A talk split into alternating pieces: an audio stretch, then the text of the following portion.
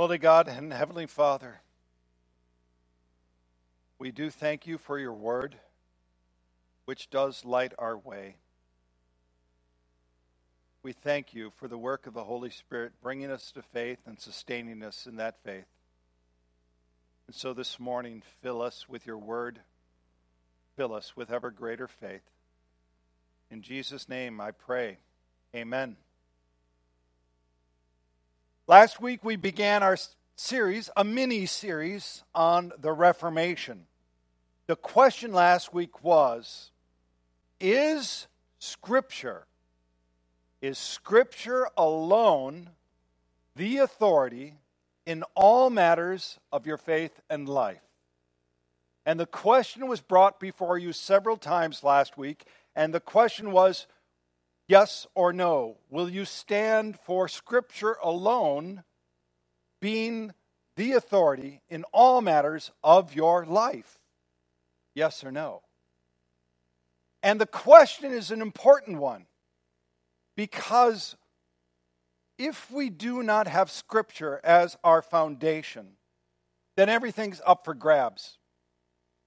And by our own nature, we want to rebel against Scripture because we want to say, yes, I agree that Scripture is God's Word, except this part of my life. Or when Scripture is proclaimed in the public square, people rebel against it. They reject it because it does call out sin, right? Amen? So, what happens is then people put their feelings, their thoughts, their emotions above Scripture. Historically, Going back to the Reformation, Martin Luther saw that the Catholic Church, by the Pope's decree, was putting things above Scripture. That they were saying that our decree, our councils, are at least on equal, if not above, Scripture. Because what Luther saw is that the church, the Roman Catholic Church, was, were promoting things that weren't even in Scripture, that were against Scripture and specifically it was about purgatory and indulgences. By the way, Martin Luther was not the first to bring things up to the Catholic Church and said, say that they were in error. By no means. And I also want to make clear the Reformation wasn't about trying to destroy the Catholic Church, it was not trying to make a new church or try to find some new doctrine. Not at all. In fact, the intent the intent was to have God's word be the rightful authority in all matters of our faith and life, above the teaching and opinions of men. That's really the main, was one of the main focus, the beginning of the Reformation. So that's what we covered last week. If you weren't here, you got the condensed version. And for those who had forgotten, you got a little refresher, right? I know, week to week, it's really easy to forget. Okay, so we're going to get to part two now.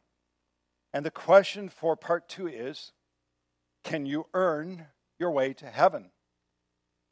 And you might think this is a little bit of a silly question, but it's not. There are more people in churches and outside of churches that are trying to learn, earn their way to heaven. A lot. Luther tried to do this too. You see, Luther was what I would call a monk's monk. He was a better monk than most other monks. And so he did everything to the 10th degree that you were supposed to do. There was prayer, there was fasting, practices of going without sleep, of enduring bone chilling conditions during the night without a blanket. These are all called mortification of the flesh, which is like trying to die to self. Okay? That's what monks did, and Luther exceeded at this. He said this If anyone could have earned heaven by the life of a monk, it was I. But why would anybody do that? I mean, really, why would anybody go to such lengths? Because that was what was taught in the Catholic Church at that time. That was the mindset. You see, in his understanding and in the understanding of the church at the time, salvation was this do what is within you, and God will be merciful. Or, in our vernacular, do your best and God will do the rest, right? That's how we would put it. The problem is there is literally no assurance of salvation regarding that. All you have is, I work hard and then I hope so at the end. And on top of that, the gospel that was pre- being preached really wasn't good news. The gospel being proclaimed during that time was be perfect. How's that for a gospel? Be perfect. So, you could see how much of a burden was placed on people during that particular time. And you know what? It exists today, and I'm not even talking in the Roman Catholic Church. There are churches where it's all brimstone and fire and all of that, right? And you must do this exactly, otherwise, you are not saved. In an interesting twist on that, in the Pentecostal church, some churches will say if you do not speak in tongues, you are not saved. So, what do you have in some of those churches? You have people who pretend to speak in tongues so that they can be saved. Do you understand how there is no peace, how there is no assurance? It is a burden, uh, a huge burden to bear. And there's no love, there's no joy, nothing. So, how do you find that joy? How do you find that love? How do you have assurance of salvation? This was a question for Luther, and he found it in Romans. He found it in God's Word. So we're going to spend our time on two verses this morning. It is this For I am not ashamed of the gospel, for it is the power of God for salvation to everyone who believes, to the Jew first, and also to the Greek. For in it the righteousness of God is revealed from faith for faith. As it is written, the righteous shall live by faith. These two verses, 54 words in our English translation here, are the core, is the core theme for the whole book of Romans. So if you start to understand this, you will start to understand the whole entire book of Romans, the letter to the Romans. If you miss this, you miss the main message. So we're going to go a little bit slowly here, okay? It starts with this way For I am not ashamed of the gospel. This is an odd way to say it. You could, Paul could have written, I am proud of the gospel. But he says, For I am not ashamed of the gospel. And you kind of have to wonder, why would he write something like that? Well, let me put it into perspective. When you have a message that the world rejects, the world will mock you and try to shame you into silence, right? And we see this a lot nowadays that you are shamed into silence. How dare you stand for something? So, uh, a number of years ago, Minnesota had a, uh, an amendment that was to be voted upon, a constitutional amendment, uh, and it was for marriage, to say that marriage is between a man and a woman. And uh, Heidi and I volunteered at the booth at the state fair, thousands of people. And we wore a t shirt that said Minnesota for marriage. Uh, so it was like a, having a target on your back. And there were a lot of people. One person even kind of chased me a little bit, but they, they threw glitter. And I mean, right? There's a lot of pressure to be silenced, to be shamed. The same thing goes with the gospel. In Paul's day, the Jews thought that he was preaching blasphemy The pagans also considered him to be blasphemous because he was saying that Jesus is God above Caesar. So there was a lot of pressure to be quiet. But Paul says, I am not ashamed of the gospel. Not one iota, not one little bit. I stand for the gospel. I will even die for the sake of the gospel. Would you? Let's be real about it for a moment, okay? Most of us easily share about a great movie, restaurant, sports team, politics now.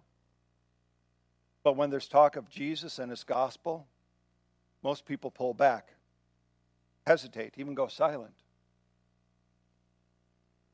You have to think about that. Why is that for you, if that's the case? Now, I've come up with a couple reasons. I don't know if that is for you, but I've come up with a couple reasons. One is actually you've never tried. Literally, you've never actually tried to share about Jesus or the gospel. And so you feel very uncomfortable even trying that. Another reason might be well, the person might not be receptive, they might be offended. You won't have the right words to say. Or maybe you've been taught that the gospel is just a matter of preference. You know, I believe in Jesus, you believe in Muhammad, you believe in Baha'i or Hindu or whatever. It's just a matter of taste, right? Some people believe that. Or, uh, and I think this is probably it for most people, you actually don't understand the gospel. I mean, really, most people have no idea what it actually is. Because I think if you actually dealt and delved into the gospel, upon it, you too would be able to say, I'm not ashamed of the gospel. Paul could say that because he knew exactly. He says this For it is the power of God for salvation to everyone who believes. This is the gospel. It is the power of God for salvation to everyone who believes. But you might think, well, what is salvation? See, if I asked you or if asked anybody on the street, you know, that old question, are you saved? You might say, well, if you're in church, you probably go, yes. But if I asked you or if you asked anybody on the street, from what are you saved? I mean, really, that's the question, right? From what are you saved? I mean, if I were a, a, a joker on the street, I'd say, well, from what? You know, I'd look around and say, I don't see anything chasing me. But most people, if you, say, if you ask that, there's like a deer in the headlights sort of thing. So not only are you, what are you saved from, what are you saved for? I mean, could you answer that? Now, I'm going to guess some of you might be able to say, well, I'm saved from hell, right? And I'm saved for heaven. But is that the extent? And indeed, it's not. There's a lot more to it. There's a lot more to it. So, uh, piggybacking on uh, one commentator, I've got kind of a, a little chart here. So we are saved from guilt or being guilty for sin, or you could say unrighteousness. And we are saved by God's righteousness. We are saved for his righteousness. We are saved from pollution that sin, in sin, we are polluted through and through. There's not one little molecule in our body that is not polluted by sin. And we are saved for His holiness. We are slaves to sin, it shackles us. But we are saved for freedom. For Christ has set you free. For Christ has set you free from slavery to sin. And we are saved from punishment, from alienation from God, from the wrath of God, from everlasting life. You're actually saved from the wrath of God, and you are saved for blessedness, for fellowship with God, that you may walk with Him in close relationship. for the love of God shed abroad or poured out richly upon you in the heart and for everlasting life. So if you look on one side, that's all the bad news, right? And it's not just an intellectual exercise. It's really easy to look at that chart and say, yeah, I know people like that. But do you see yourself there? You see, if you don't know the bad news, there is no good news. And this is why many churches are really dead in the spirit, because there is no good news, because they don't know what bad news is. It's plain and simple. Amazing grace that saved a wretch like me, correct?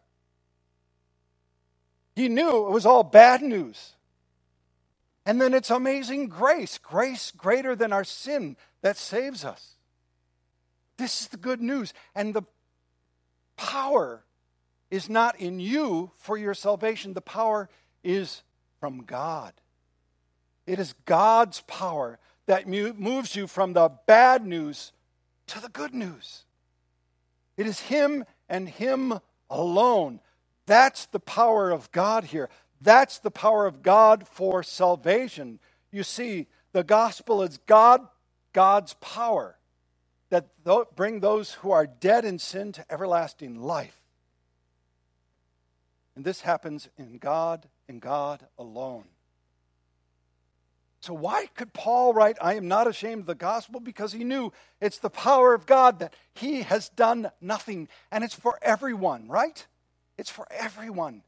It says to the Jew and then to the Greeks. But Paul later on shows us that it is more than that because we want to say, well, it was Jew and just the Greeks. Am I Greek? No, it means for everyone. He says in Galatians chapter 3 there's neither Jew nor Greek, there's neither slave nor free, there's neither there's no male or female, for you are all one in Christ Jesus. Doesn't matter how old you are or how young you are how smart you are and educated and you've got a PhD, or if you barely finished high school. If you have a powerful job, if you have just a job that has no power. The message, the gospel is for everyone. Everyone. So when we talk about this town and revival in this town, who's the gospel for? Everyone. That's good news. That's astounding news. And then Paul goes on this way For in it, for in the gospel, the righteousness of God is revealed from faith for faith, as it is written, the righteous shall live by faith. You know, just as we talked about salvation, and people really don't understand that word, righteousness is no, uh, another one of those churchy words that most people don't understand a whole lot. So let's just make it at a very simple level. Righteousness is rightness, the standard by which all things are measured. So on the screen, I have a carpenter square. And carpenters rely on that to make straight lines, right angles, measuring things, all of that. But did you ever stop and wonder somebody, they're trusting whoever made that carpenter square that it's correct. That there had to be some standard to even make that carpenter square. And if it's off by a little bit, the whole project's off by a little bit. Now, it is the same thing when it comes to moral righteousness. We have to have a standard a perfect standard of what is right and what is wrong. And where does that standard come from? It comes from God Himself in His Word. Let me give you one example. You're all familiar with this one the Ten Commandments. That's an example of God's righteousness for us, God's standards of righteousness for us. And we all think the Ten Commandments are, are good to have, right? Have you ever tried to keep them? I mean, just one day. Just one day, give it a shot. You know, I'm going to keep all commandments. and then somebody cuts you off in your car and you just blown it. And if you break one, you break them all. So, okay, maybe, maybe you just missed that that one day. It was just, uh, try it again. Try it another day. Try to keep them for a month, and you will be broken by the end because you can't keep them. No matter how hard you try, our crookedness does not match God's rightness. Paul tried. Paul was a Pharisee of Pharisees. He knew the law. He tried hard to keep the law. But even he was broken. In Romans chapter 7, it says, Wretched man that I am, who will deliver me from this body of death? That's what happens when you try to fulfill the law. So, with this understanding, by the way, let's go back to Luther for a moment. See, not only did they have the law, but the gospel said you must be perfect. There's no relief there whatsoever. Ultimately, the gospel was made into the law. And a lot of people do that too, by the way. Our natural, our natural tendency, all of us sitting here, all of us, and you at home, if you're listening too, all of us have a natural tendency to want to make the law, the gospel, into the law to make it about following rules. And when you do that, you create another burden. This is what Luther had to say. I'm going to read a longer uh, section. You've got some of it on the screen. Although I lived an irreproachable life as a monk, I felt that I was a sinner with an uneasy conscience before God. Nor could I believe that I had pleased him by satisfaction I could offer. I did not love. In fact, I hated this righteous God who punished sinners. And if not with silent blasphemy, then certainly with great murmuring, I was angry at God, saying, As if it were not enough that miserable sinners should be eternally condemned by original sin, with all kinds of misfortunes laid upon them through the Old Testament law. And yet God adds sorrow to sorrow through the gospel and even brings his righteousness and wrath to bear on us through it. It's a treadmill. It's a treadmill that we get on that we try to work and work and work and work and work. Now, for those who are serious about the faith, you probably know this. For those who are not serious about the faith, this probably doesn't make any sense whatsoever. And then I would uh, point you back to the bad news, good news section. How do you get off the treadmill? That's, that's the question, right? how do you get off this treadmill of guilt? You've heard Catholic guilt, right? Heard that one? I grew up Roman Catholic. Got that guilt, Catholic guilt. I don't know what I did, but I'm, I'm wrong. So we all have a sense of that. We're all looking for God to somehow have a lightning bolt, right? And you've done something wrong, you've done something, and he's going to get you for that one.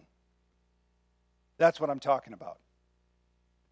So, Luther studied this text with a passion. I mean, with a passion. And he found the answer. And it was faith alone. For in it the righteousness of God is revealed from faith for faith, as it is written, the righteous shall live by faith. You see, when Luther looked at this in the original Greek language, not the Latin text that the Catholic Church was using, but in the original Greek, he saw that this word righteousness revealed meant that it was counted or declared. So righteousness is declared to someone, that God counts them as righteous because of their faith. Listen, think of a, a courtroom okay? And you're there on Judgment Day. And you are there before the holy, righteous God of heaven and earth. And that you know that you are not righteous, that you're crooked, and you're tr- literally just trembling in fear. and God is going to pronounce a judgment on you. He raises his gavel, he's about to slam it down, and you are sure, you are sure that you are going to hear guilty. You are sure that he's going to slam it down and that you're going to hear unrighteous sinner. But he slams it down. And he says, righteous. And you can't believe your ears. I mean, you're stunned, you're shocked by this. He's declared me righteous. And, and you don't know what to say. I mean, you, you come before him and say, Heavenly Father, how can it be that I, this sinner, am righteous before you? And the answer is by faith. By faith alone in my Son, Christ Jesus. By faith, you are declared righteous. It is faith and faith alone by which God declares you righteous. It is by faith and faith alone because you believed that Jesus was the Christ, the anointed one, the Messiah. It is by faith and faith alone that you believe that he died for your sins, all that bad news, and that he rose again and has overcome death. By faith and faith alone, you believe this. In your heart, you confess it with your mouth. By faith and faith alone. Look, that's it. That's the good news. Faith, faith alone. This is the message throughout the Bible. It's in the Old Testament as well, from our reading from Genesis. Just take a look at Abraham. Abraham believed, and God counted him righteous. Not because Abraham was so good. By the way, he wasn't. We're going through our study in Genesis. He wasn't such a great guy. But God counted him righteous because of faith alone. Think of the centurion, this powerful centurion who had many people under him, who had authority, who had authority over life and death, who probably prayed to pagan gods as well. Comes humbly before Jesus and says, I believe that you can heal my servant just by your word alone. That's faith, isn't it? To trust that Jesus is who he says he is. Jesus said this Truly I tell you, with no one in Israel have I found such faith.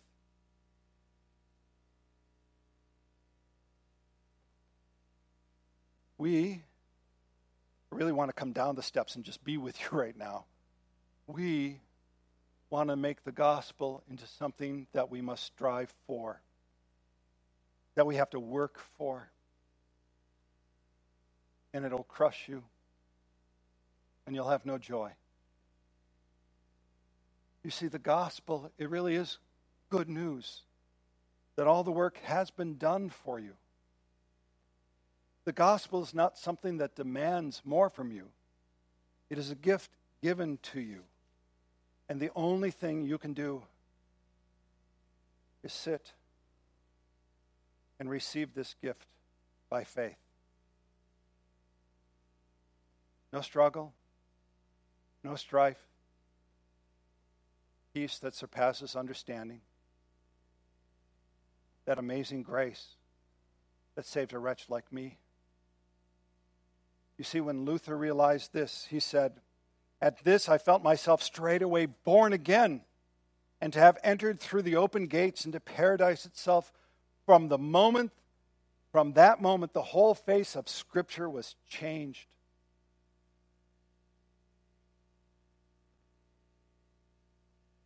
You can have that joy, that peace, and that assurance by faith and faith alone. So, here's the question for you Are you trying to work your way to heaven? If so, stop because you can't do it. Really, you can't. Receive the free gift. I believe. And then meditate upon the gospel Let this free gift fill you so that you can also say, For I'm not ashamed of the gospel, for it is the power of God for salvation to everyone who believes. Amen.